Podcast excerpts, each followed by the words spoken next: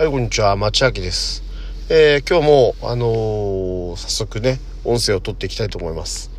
で、今日第4回目です。具体的な話をするってことで、えー、今回もやっていきたいと思います。で、今日取り上げる話は、あのズバリ学力についてです。まあ自分も子供がいるので、学力って非常にこう関心があるところではあるんですけども、そもそも学力って何なのかとか、あの、まあ、自分の感覚を踏まえて、あの、ちょっと今思っている学力ってことについて話をしようと思うんです。で、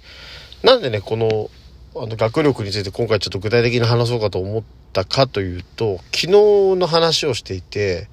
具体的に話すって言ってる割には、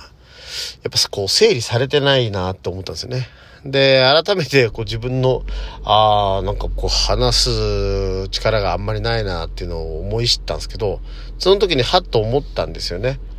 あのー、最近ではこんな話がありますみたいなのが、えあったんで、ああ、これだと思ってですね、えー、ちょっと今日はその話をしてみたいと思います。あのー、荒井のり子さんっていうその数学の、これ言った、今言ったのかな？あの、方が、数学者の方がいるんですけど、あの、リーディングスキルテスト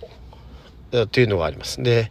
リーディングスキルテストっていうのをググってもらえると、出てくるんですけど、あの、まあ、ちょっとした文章があって、ちょっとした話、まあ、それに対して回答を答えるみたいな、えー、形式になってるんですけど、あの、要はね、あの、読めてないっていう、文章をそもそも今の人たちは読めているつもりが読めていないと。そういうことがね、あの、分かってしまうっていうことらしいんですよね。ま、まあ、ひょっとしたらもうちょっと詳しく、えー、情報があるのかもしれないですけど。で、あのこれすごく実感があって、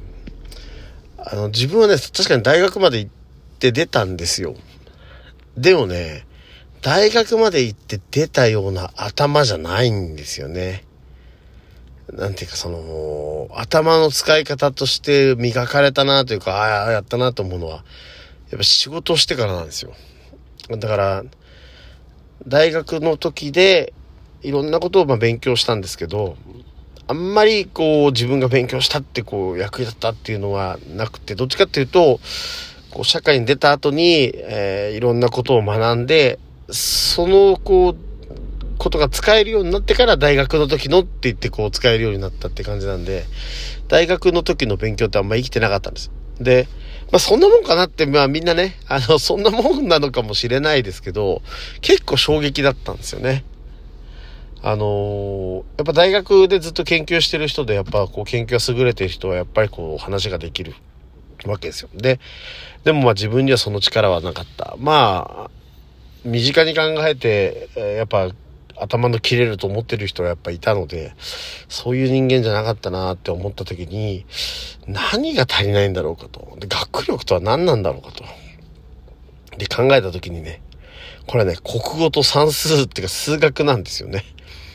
っていうのが最近の結論なんです。リーディングスキルテストで測るのも、どうやらその、いわゆるその言語としての論理性とか、あの、そういうところを評価するって書いてあった気がするんだけど、まあそれをちょっと詳しく調べてほしいんですが、あの、要はね、数学の力がやっぱ足りないっていうのは、今の日本にはすごく言われてるんですよね。で、数学の力が足りないとどうなるかと。これは単純に、あのー、要は、ちゃんと論理立ててとか順序立てて話を進めていくとか論を展開するっていう力がなくなるってことなんですね。なくなるというかそういう意識も関心もなくなると。で、これ、あの、科学の土台になってるんですよね、数学って。数学がちゃんときちんとできてないと、科学っていうものは、あの、成り立っていかなかった。まあ、か、まあ、物理とか、そういう科学的な現象、まあ、自然界に起こる現象を、あの、どうやって表記したらいいかっていうことで数学が用いられてたりとかするので、あの、数学って、まあ、言語といえば言語なんですけど、この言語は、すごくこの感情を取り払って、ひたすらこう、事実というか、かん、あの、データをこう積み上げていくみたいなところがやっぱあるわけですよね。で、あの、そういう力がないとどうなるかっていうと、やっぱ人間がやっぱ劣化していくというか、感情に流されて何でも判断してしまうようになっていくんじゃないかなってちょっと思ってます。感情について、感情がこうすごい優位になっちゃうと、あのー、ね、その場の勢いでわって言っちゃったりとか、あのー、ね、あの、自分がこう思うからだってって相手の話が聞けなかったりとかね。なんでだって言ったら、いや、俺がこう思うからで、それ以外はないんだみたいな話になっちゃったりとかすると。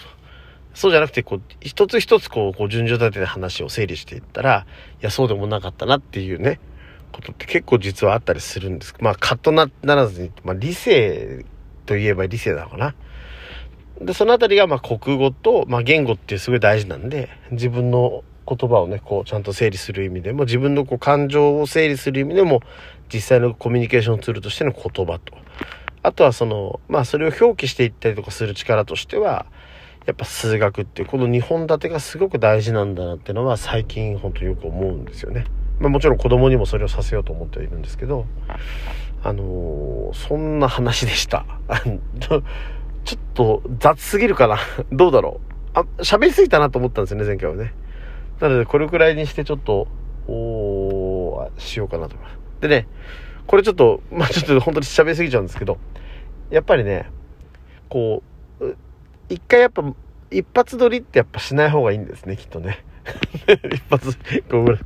裏話まで混ぜちゃうってね。まあ、聞いてんのが身内だって話だから、裏話まで混ぜちゃうって話なんだけど、これね、一発撮りっていうのはあんま良くないし、なんならちょっとやっぱこう、シートを書いて、タイムシートみたいに書いて、やっぱ話題を3つぐらい整理して、要点とかそういうのをあれした方がいいんだなってやっぱ思いますよね。そうすると、放送作家みたいなね、そういう人ってすごく大事なんだなって思ったりするし、それこそ感情に任せて話してんじゃねえっていうね、そんなオチにもなるんですけども。まあそんなんで、終わった方がよろしいようでってことで。以上、もちあきでした。それでは、バイバイ。